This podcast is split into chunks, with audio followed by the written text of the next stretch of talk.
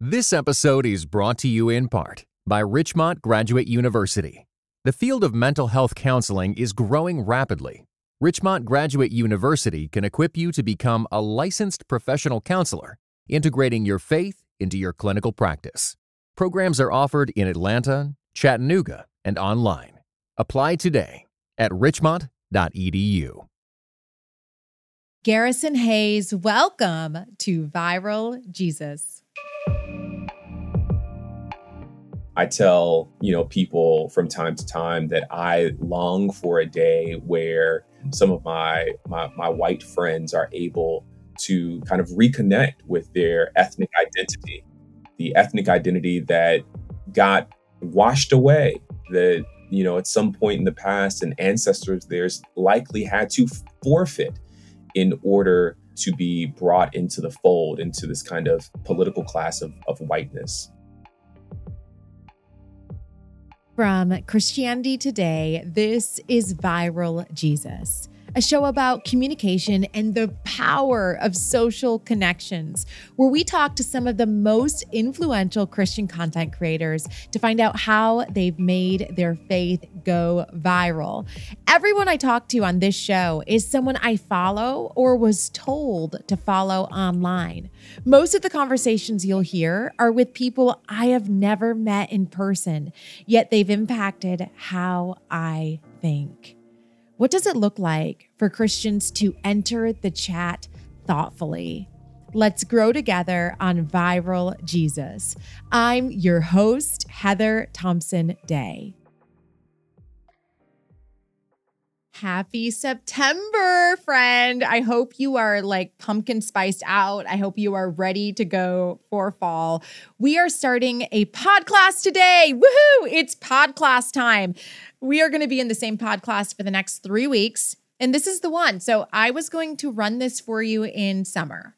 And then we decided to wait and to do it in fall. And it's so funny because several of you messaged me over the summer and were like, wait, um, what happened to the Disrupting American Gods podcast? Where did that go? Where is my podcast? Friend, I am so sorry that we waited, but also thank you for being patient. And I'm telling you, this podcast is absolutely worth the wait.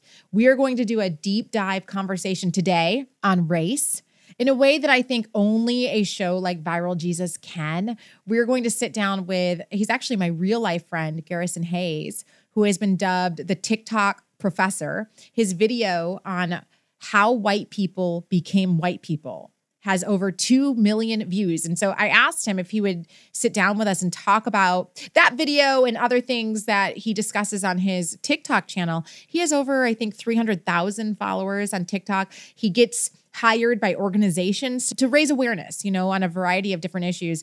I asked him if he would come on the pod and do a conversation, disrupting conversations on race, disrupting conversations on whiteness. And what you will learn in my conversation with Garrison will honestly blow your mind. I mean, maybe it's just me. I had no idea. I had no idea that white people were not white until the middle of the 1600s. And if you don't understand why whiteness was created, you may not understand why so many people are pushing back against the idea of whiteness. So, you are going to want to take notes on this conversation. You may even want to watch his TikTok on whiteness. It's going to be linked in the show notes. It's only 90 seconds before you listen to my conversation with Garrison. But before we get to that more intense conversation, do you mind do you mind if we can just like, I don't know, slow things down a bit? Can we just slow this thing down? Let's go into my living room. I'm going to make you a cup of chai, and you can sit on my couch and have a conversation in a safe space with my bestie and I, Scarlett Longstreet.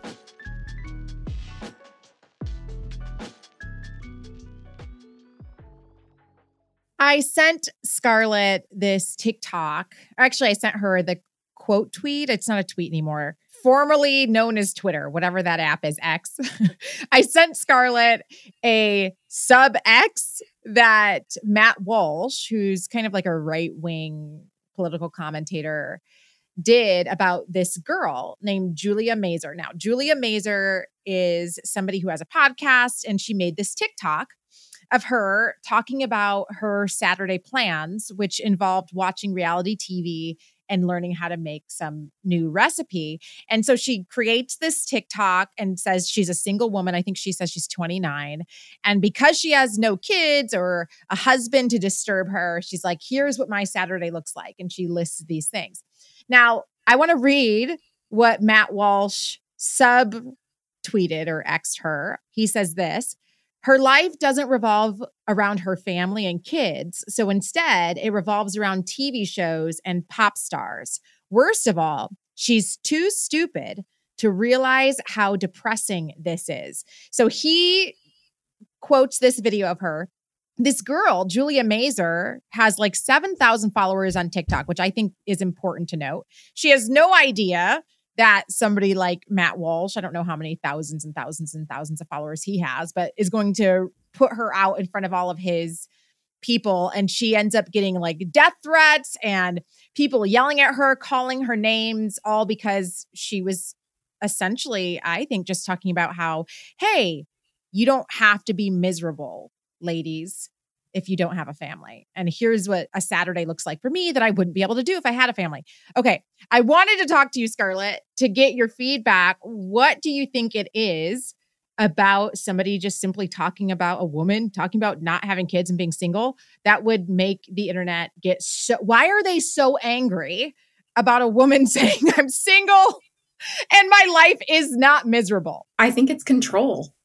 Mm. I think that we control women with motherhood. We control women with marriage. Marriage has been used, I mean, historically as a tool of oppression. I think that, you know, we're beginning to carve out uh, new ideas and reimagining it and what it can look like. But in many ways, I think it's fear and it's control. And if women don't want to get married, if women are fulfilled by things other than children and the role of being a wife, where does that leave men? Where does that leave mm. more of those conservative ideals? So I kept seeing this TikTok of Julia Mazur on my feed, and I didn't watch the video. I just didn't want to play the sound.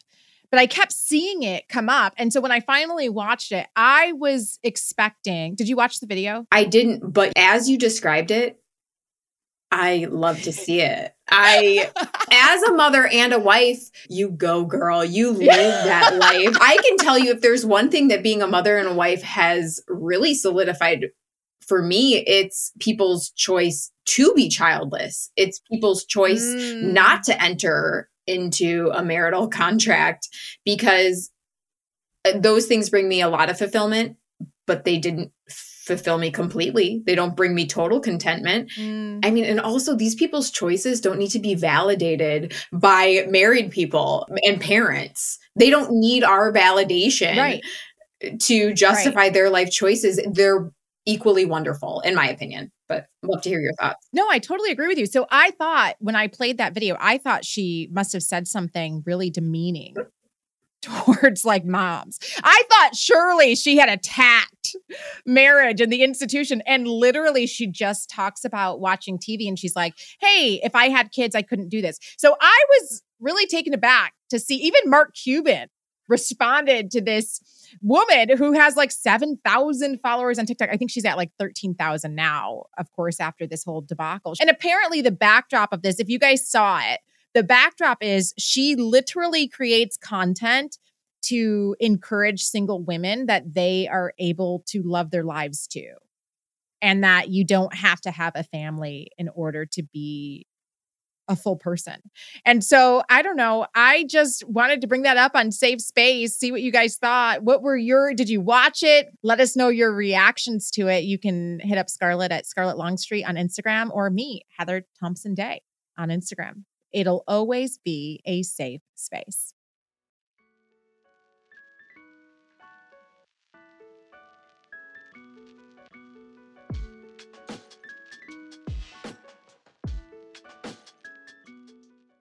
All right, you know the drill. This is not your first pod class by now. We learn best in community. So pause this episode, share it with a friend, let them know, hey, friend, I'm doing a pod class right now on Viral Jesus and would love to discuss each one of these sessions with you throughout the week. If you enjoy the pod class, please make sure to review and rate us on Apple Music, Spotify, or wherever you listen to your favorite podcast. That is how we get recommended by the, the podcast platforms themselves to other people. Our guest today is Garrison Hayes.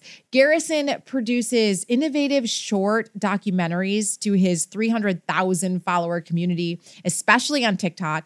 He also has a massive Instagram presence with over 100,000 followers there, and he explores the hidden or forgotten corners of Black history, faith, and politics, and also his love for books. I have known Garrison for over seven years. He's a personal friend of mine. He's a wonderful Christian. And he's honestly also, he did his degree in film. He's a very talented filmmaker who has trained himself on how to use that gifting on social media. So, are you ready? Are you ready? Because class is in session. Here is our pod class number one on disrupting American gods. I am so excited about our conversation today. I get to talk to Garrison Hayes. And Garrison, I love opening these by going through people's social media posts. So I will say, with you, you are probably one of the very few people that I sit down with on the show that I actually also know in person. Um, so I'm biased, of course, as I go through all your stuff. I could have picked so many different videos because you create excellent content. But here's the one I found really thought provoking because I think it's, I, I guarantee you there are people listening right now that are going to lean the way of the woman who said this to you. So somebody essentially said to you, it's fine because racism is going to die off. And you made a video responding to her, essentially saying, no. Can you tell us about what your response was and why you think racism is just going to keep morphing and finding different ways to stay alive generation to generation? Well, first of all, thank you. You said a lot of really, really nice things. um, so thank you so much. And of course, I'm very happy to be here and talking to you. Um, okay, so I, I did, I met a lady um, very, very kind, well meaning lady on a plane a few months ago, and we were having a great conversation. Okay, wait. When you get on planes, do you talk to the people that sit next to you? Are you a talker? Typically, I don't. Typically, okay. I don't. I'll be honest. Typically, I'm like headphones on. Yeah, me too. You know, face mask. I'm like completely incognito. Like I just am completely shut off from the world. I have some of my best thoughts Me with too. myself on the plane. So I don't like to. I, I, I don't want to interrupt that time. You know what I mean? Garrison, I feel the same way. It's almost yeah. like a meditation experience for me. I really sit and think and talk to God on planes. Absolutely. No Wi-Fi, like no tech in-flight text messaging. Just let me just be me and God and enjoy. Have you had anybody recognize you yet at an airport? Has that happened? I have. That has happened. Isn't um, that weird? This just weird. started happening to me, and I'm like, an air. That is like to me really odd. Yeah, it's odd, but you know what? I don't want it to stop. Like if you all see me. say something. It it moves these conversations that we're having online into mm. the real world like really, really a beautiful experience. And so this lady didn't know who I was or what kind of content I made, um, but we just got on the topic of the world and things that were going on in it and the headlines and. Uh, somehow the conversation, as it does, ended up uh, landing on racism. And she made this really interesting comment that she really believes that um, you know older generations are just gonna have to kind of die off and that mm. is what will solve our racism problem in America. And I think that's a quaint idea. I think it's a nice idea, as nice as thinking about people dying can be. But like as right. as an idea, you know, we don't have to do anything. We don't have to right. make any changes or even think about the world in a different way. We can just allow the old kind of outdated, antiquated ideas to just die off. And we really don't see that happening anywhere else in our in our world. You know, Nazism doesn't just die off. Exactly. We go to war over that, right? Right. When we are slavery doesn't just die off. Right we went to war over it, right? Right. We ended up, you know, really taking intentional steps to eradicate it. And so, what I talk about in the video that you're referring to is this idea that the ideas, racist ideas, really morph and change over time. Um, they move from, at least in, in the most recent history, we've seen them move from like explicitly racist to more implicit racism, structural and an institutional racism, ways that are far more palatable. Uh, for example, in let's say the 20s and 30s we saw explicit segregation in our school system right it was like black kids can't go to school with white kids and native kids have to go to their own schools and latino kids have to go to their own mm-hmm. schools right it's just explicit segregation and, and and we ended up saying hey wait segregation is uh, unconstitutional and unethical and that's wrong in an explicit sense but if you look at the data our country is still incredibly segregated right because we didn't take the intentional mm-hmm. steps to actually do integration. Uh, we created independent schools and private schools for white kids to go yep. to. And we mm-hmm. um, started to zone schools by communities and, and segregate yep. those communities. And so it doesn't explicitly say, oh, black kids can only go to school with black kids. But, but in states like New Jersey, um, you are far more likely to go to school with a person who looks like you than with people who don't look like you. And so that's kind of the long version of it. But uh, the idea is really that over time, these explicitly racist ideas become much more palatable and they change shape and change the way we talk about them. We don't say the N word we just say woke and other ways in which right. we're completely comfortable with kind of the same effects and the same ends, but we're going about them in a way that's a little bit more, I'd say, politically correct. When you talk about racism, is there a particular definition that you prefer to use? How do you define that term when you're talking to people?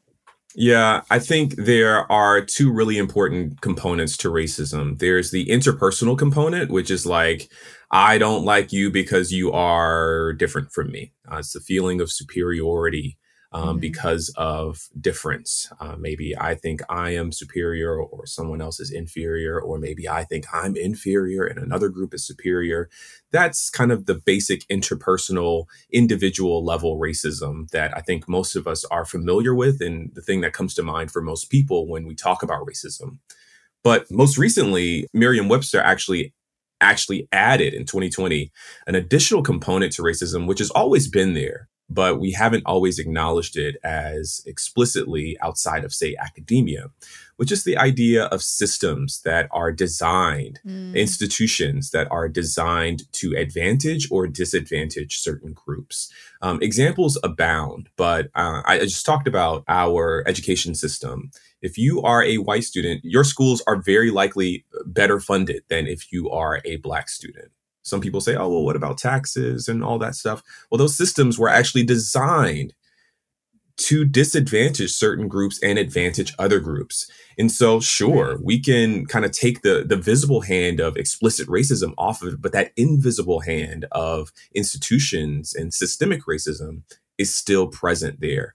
We can talk about that in housing. We talk about that in our carceral system, the way communities are policed. There are so many areas in our country and even in our world where there's this invisible hand creating um, inequity and inequality um, that doesn't explicitly have to call me an N word, right? In order for it to work in the same way that racist systems have worked for generations. And I know, so this series that we're in right now is a pod class called Disrupting American Gods. And I already know I'm probably going to get some comments and emails of people saying that's not like an racism is not an American god. That's not an American value. And actually, that's why I wanted you to define it because I would say that that idea of superiority has always been deeply a part of American culture, and also that that's why it's very difficult to get rid of, is because that I mean you could read that in the Bible, like that that type of mentality I am better than somebody of a different cultural background or ethnicity or language, whatever, has been here as long as people have have been here. Right. And so it and it takes so much work really on the part of the person in power to try to get rid of it that that's why I think it becomes so difficult to fight. I don't know. What are your thoughts? How how do we start disrupting that American God of superiority? Yeah. I love the idea of disruption. I love that you're using that word. I think the word of God, the Bible, is full of disruption. Preach. It is a book of disruption, mm. specifically disrupting our status quo, mm. disrupting oppression, disrupting inequities one of my favorite ideas in the Bible, what some people would call a command. It's in the uh, 10 commandments. I love it. It's one of my favorite ideas. I think it's the most radical idea in scripture. And I'll tell you what it is. It's the Sabbath. I think the Sabbath is a profoundly powerful idea you will recall in Exodus chapter 20, the Bible says, Remember the Sabbath day to keep it holy. Six days you shall labor and do all your work, but the seventh day is the Sabbath of the Lord your God, right? It's this idea, this invitation to rest. Um, and you're thinking about who receives this yes. commandment. It's Moses. Yes. It's it's it's really directed toward men, right? Like you shall rest. But there's this subtle disruption that's happening in the text, right? It says, You receive rest and your son receives rest. Well, that's obvious, right? Two men, um, uh, the father, the son, of course they receive rest. But then it goes on to say, your daughter receives rest. That's mm-hmm. a really mm-hmm. beautiful disruption of our ideas of superiority. Um, men being uh, believing themselves to be better than women. It says your mm-hmm. manservant. Now that's a class level. Mm. On a class level, your manservant receives rest. And then it says your maid servant or your female servant receives rest, that's another disruption of our ideas mm. of status quo and who is deserving of the best things in this world. It goes on to say the cattle and even the yep. stranger who is within your yep. gates. Um, so it goes from the most privileged person in a community to the least privileged person in a mm. community mm. on the Sabbath, all receive rest. Um, Bible writers go on to expand on this idea with the year of Jubilee every seventh Sabbath, every 50 years. Um, and, and really, the point that I'm trying to make is this idea that what the Word of God is calling us to do is to examine our systems to examine the mm. ways in mm. which our societies are organized to benefit some people and to disadvantage other people, the rights yeah. that we extend to some that we don't extend to others and to completely decimate, to, to, to actively work against those uh, hierarchies. I think that's what we all have to do. We're all called to do that. I've learned this lesson. You know, I know a lot about racism and the history of race. But to be honest with you, Heather, I learned so much about sexism and about the the mm. forces of uh, inequity and hierarchy among men and women from my wife. Let me tell you, she will tell me. Mm. She will hmm. tell me what's going on in the world and she'll tell me about my privileges as a man. I've learned so much about the ways in which we are heteronormative, the ways in which we actively mm. discriminate against LGBTQ people who are made in the image of God from my friends in those communities. They they're they're more than willing to graciously share with me uh, my privileges. And so what I would say, you know, to to to those who say, "Hey, America isn't racist or America isn't you know built on hierarchies." I think the world is built on hierarchies. You know, yeah. I think it's it's there's yeah. so many ways in which we that we need to actively disrupt the hierarchies and the superiority complexes that that we that we walk around with. And so, um, you know, white people aren't special in that way, right? Like we're not picking on you, right? Like right. my mom, my my my wife, they're they're, they're not picking on me when they talk about m- my privileges as a male, as a man, and and so uh, just kind of adopting an attitude of humility and a willingness to disrupt that status quo, I think is really, really important. This episode is brought to you in part by World Relief, an organization that partners with the local church to serve the most vulnerable. Around the world, increased conflict, the lingering effects of COVID 19, and disasters caused by our changing climate have left millions of people in desperate situations. Many are fleeing their homes and are facing starvation, persecution, and more. These overwhelming challenges cause many of us to wonder can I make a difference? The answer is simple yes, you can. When you join The Path, World Relief's monthly giving community, You partner with World Relief in bringing hope and transformation to the millions experiencing vulnerability around the world. And when you partner with your monthly gift by September 30th, your first year of monthly gifts will be matched dollar for dollar up to $25,000. Double the impact of your giving and visit worldrelief.org slash viraljesus today.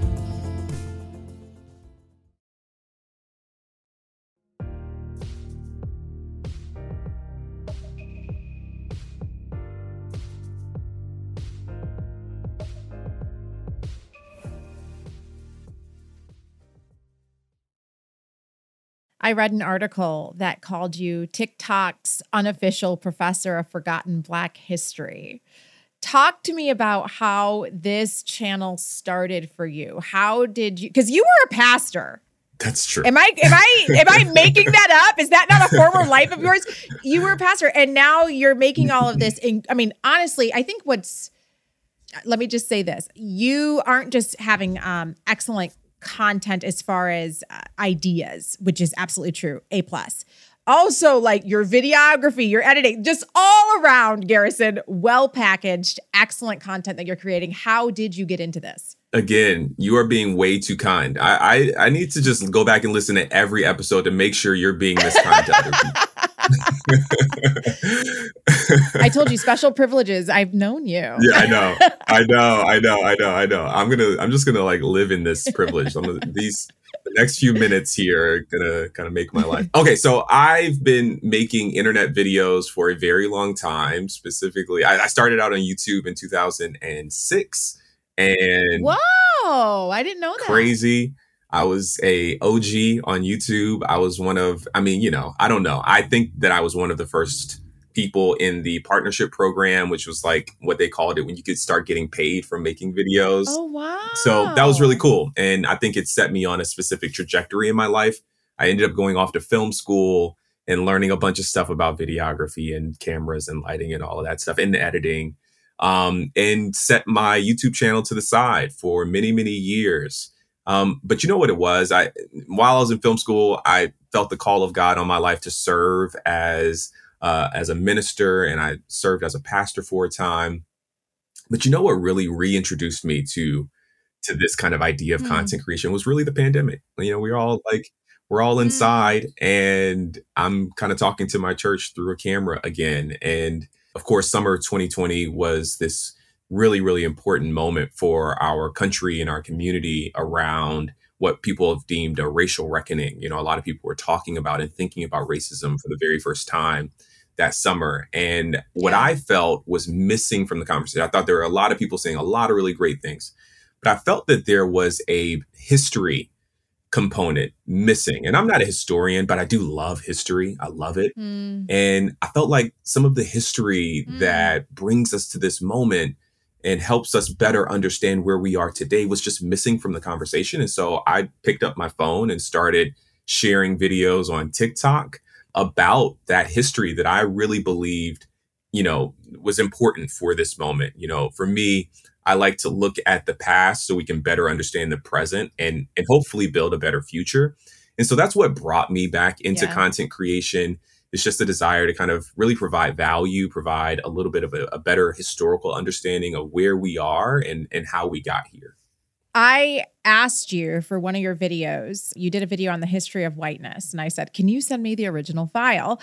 Because I've actually included it now in presentations that I give and shout you out awesome. when I talk about um, race. But on a podcast like Disrupting American Gods, can you tell us, as the unofficial professor of Black history, can you tell us about the history of whiteness? What if somebody goes to your TikTok or Instagram and watches that video? What are you teaching people? Yeah, so this really started from a place of curiosity for me, which is this question of you know how did white people become white people? I, I find mm. that most white people actually have no idea how they came to identify as white.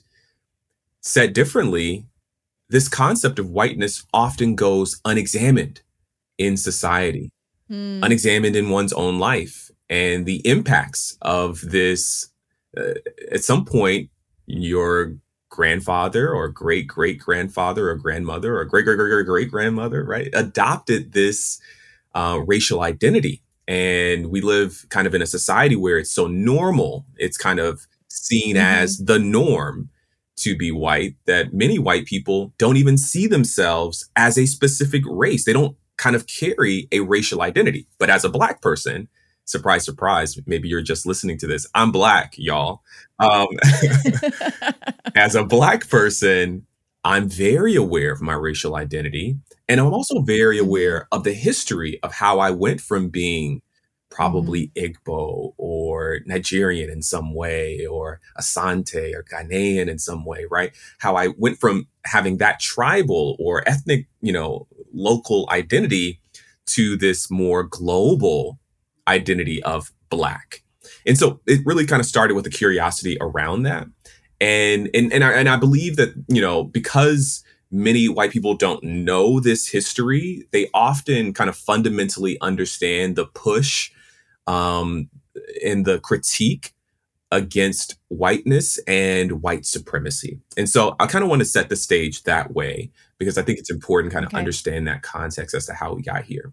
But the truth is white people in quotes this kind of concept of white a white person didn't exist before the middle of the 17th century as in like the middle of the 1600s um, and, and if your mind kind of immediately went to the year 1619 which has been a really important conversation if that's where your mind went then I think you're on to something really to as you're thinking about man middle of the 1600 uh, 1600s like like people are starting to develop uh, what we understand to be the transatlantic slave trade the idea of slavery. As we understand it today is really being formalized. I want to be clear that slavery has existed for a very very long time but the things Right. that we understand about slavery today were relatively new inventions at the time which is this idea that you are enslaved because you're you're you're a slave because you're black because of the color of your skin. That's what determines whether or Right. not you are a slave.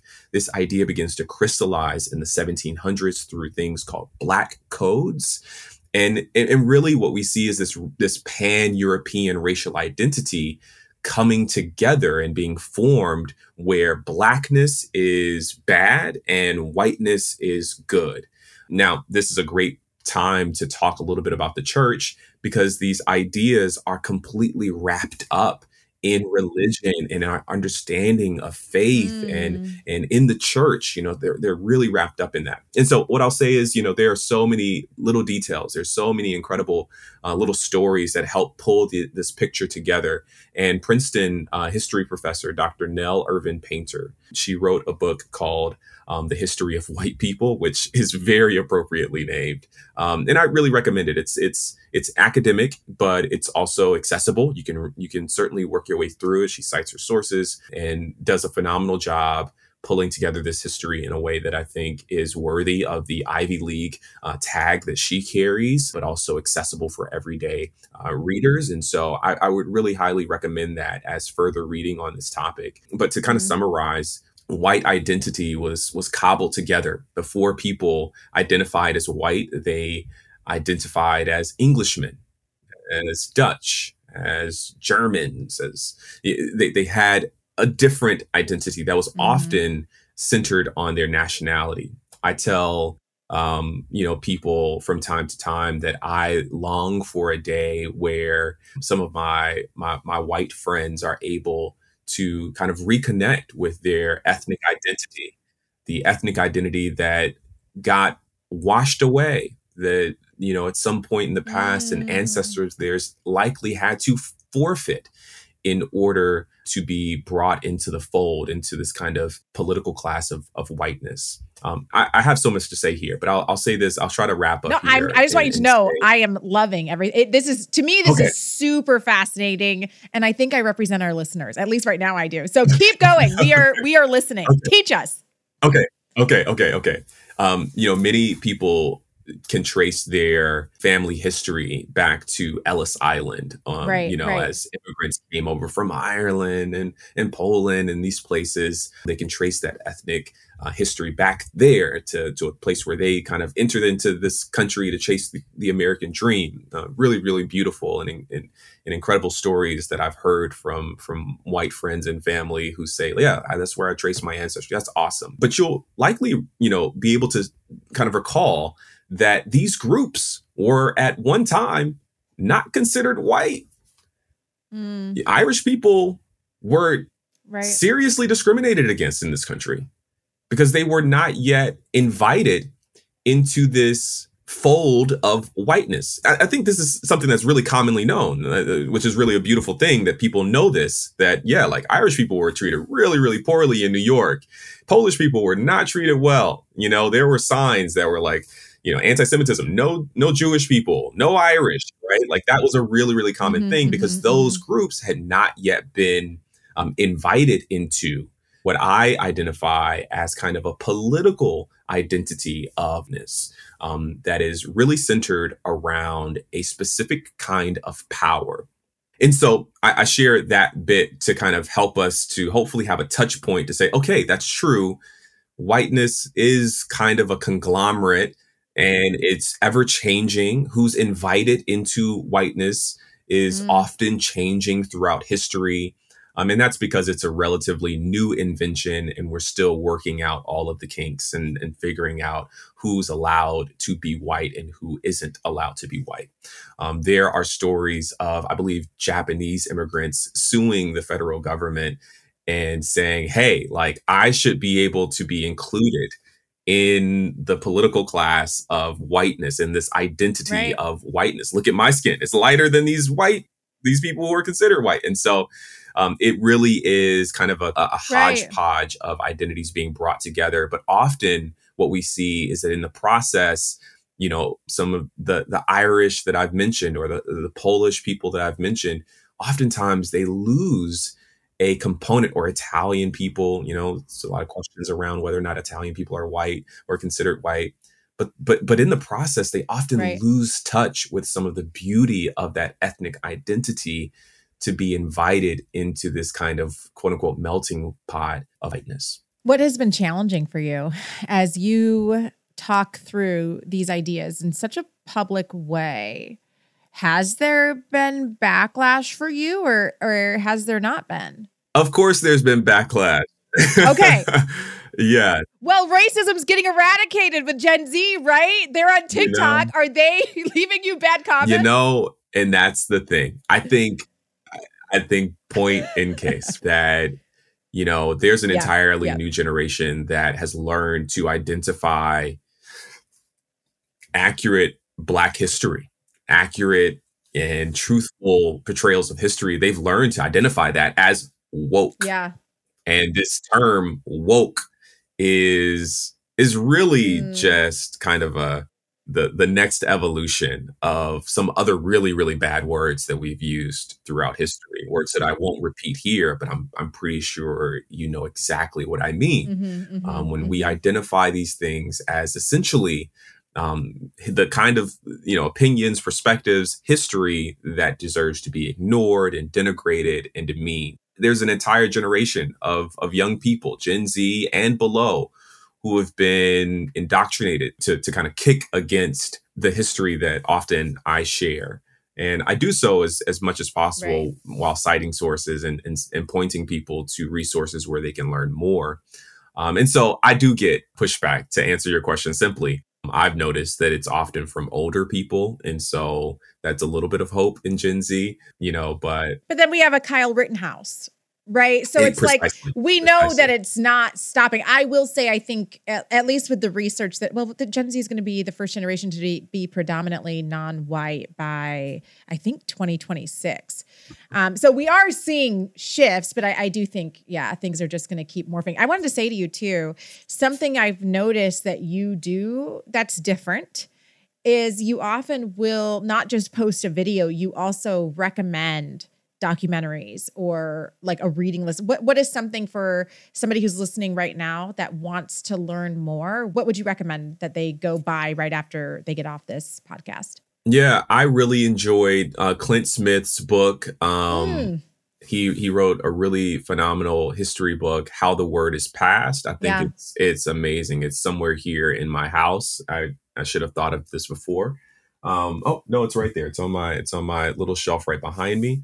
Next to it is the 1619 Project, which is a group of essays from scholars and journalists about the history of race in America that I think is really, really good.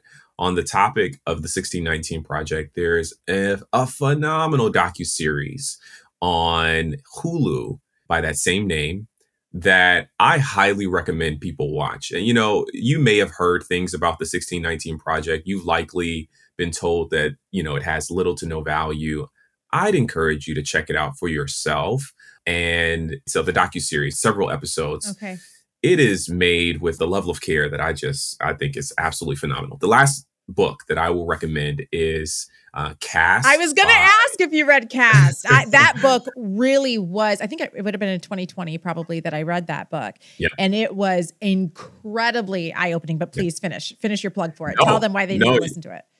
No, your your plug is is just as good as mine. I think it is one of the best written books on this topic. To give a quick preview, it examines three caste systems. Um, the caste system in India that we're probably most familiar with under that term, caste, C A S T E. The caste system that was created in Germany uh, during Nazi Germany, and the American caste system, which is based on skin color and race. But this language, what it does, I think, is it actually bypasses some of the preconceived ideas that we have about race and about the way race works in America and utilizes language that is somewhat foreign, easy to grasp, but it utilizes a, a different set of vocabulary Mhm. that I think opens us to kind of some realizations about the way racial hierarchy works in the world, but specifically in America, in Germany, and in India. Incredible parallels between the three.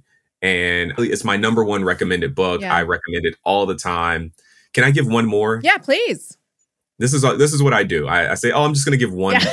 recommendation. Let's keep it focused. I'm just going to give one. No, no, no. Here I am at my fourth recommendation.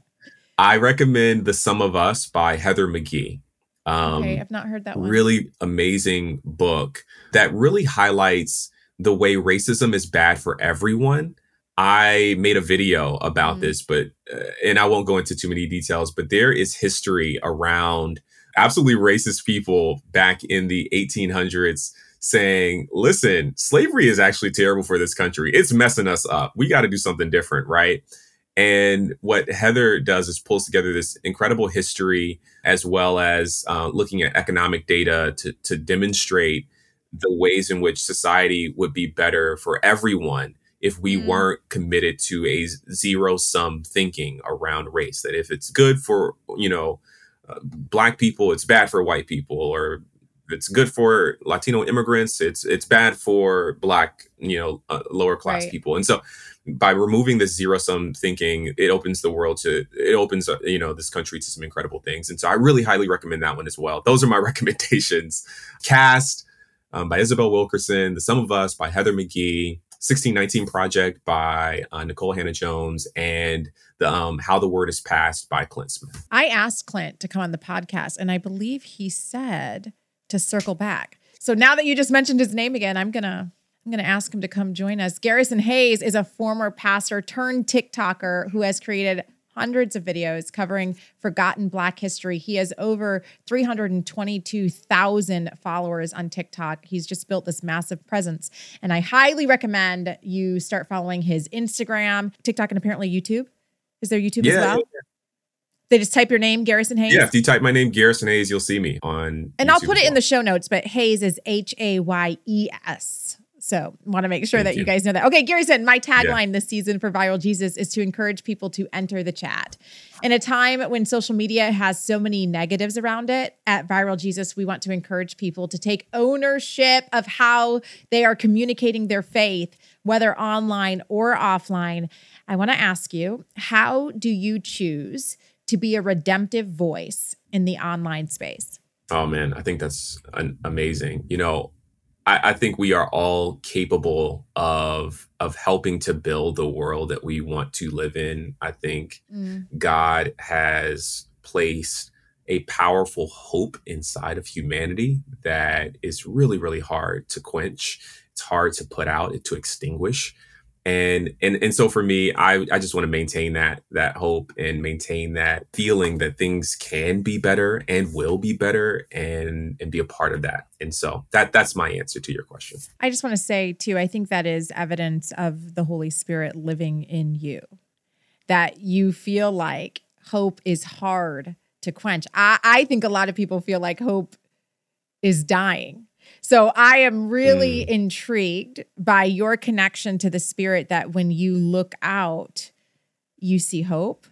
That just, I think, I just want people listening to know that tells us a lot about who Garrison is and what his connection with God is like. So thank you so much for spending time with us today. What an honor. Honor's mine. Thank you, Heather.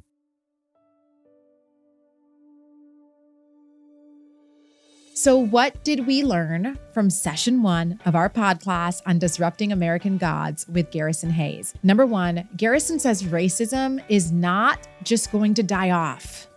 We are not going to be able to just wait this out. We are going to have to go to war with it. And that means taking intentional steps to eradicate it. Number two, Garrison says racism morphs over time. It has moved from explicit racism to more implicit racism. While we are no longer, for example, making laws saying races have to be segregated in education, we are still living incredibly segregated lives. We may not say black kids can't go to white schools, but school zoning by neighborhoods keeps that a reality. Number three, Garrison says that as a Black person, he is very aware of his racial identity and the heritage that led him to being known as Black. But that on average, white people are not aware of how they historically became white. And if you don't know the context of where whiteness comes from, of course, you may be offended by people pushing back against whiteness itself. Knowing our history helps us create a better future.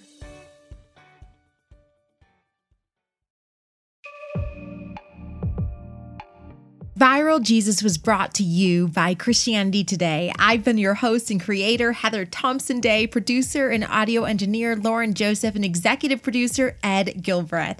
Please review and recommend us on Apple Podcasts, Spotify, or wherever you listen to your favorite podcast. Next week, we are going to enter session two of our pod class. We will disrupt the American God of politics when we sit down with the author of The Ballot and the Bible, Kaitlyn Schiess.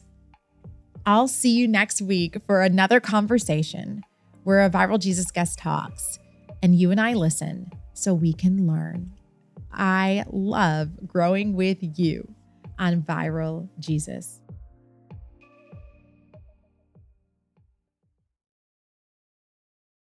This episode was brought to you in part by the Lord of Spirits podcast. Many Christians yearn to break free of the influence of secular materialism and to understand the union of the seen and unseen worlds as made by God. What is the spiritual world like? Tune in wherever you get your podcasts.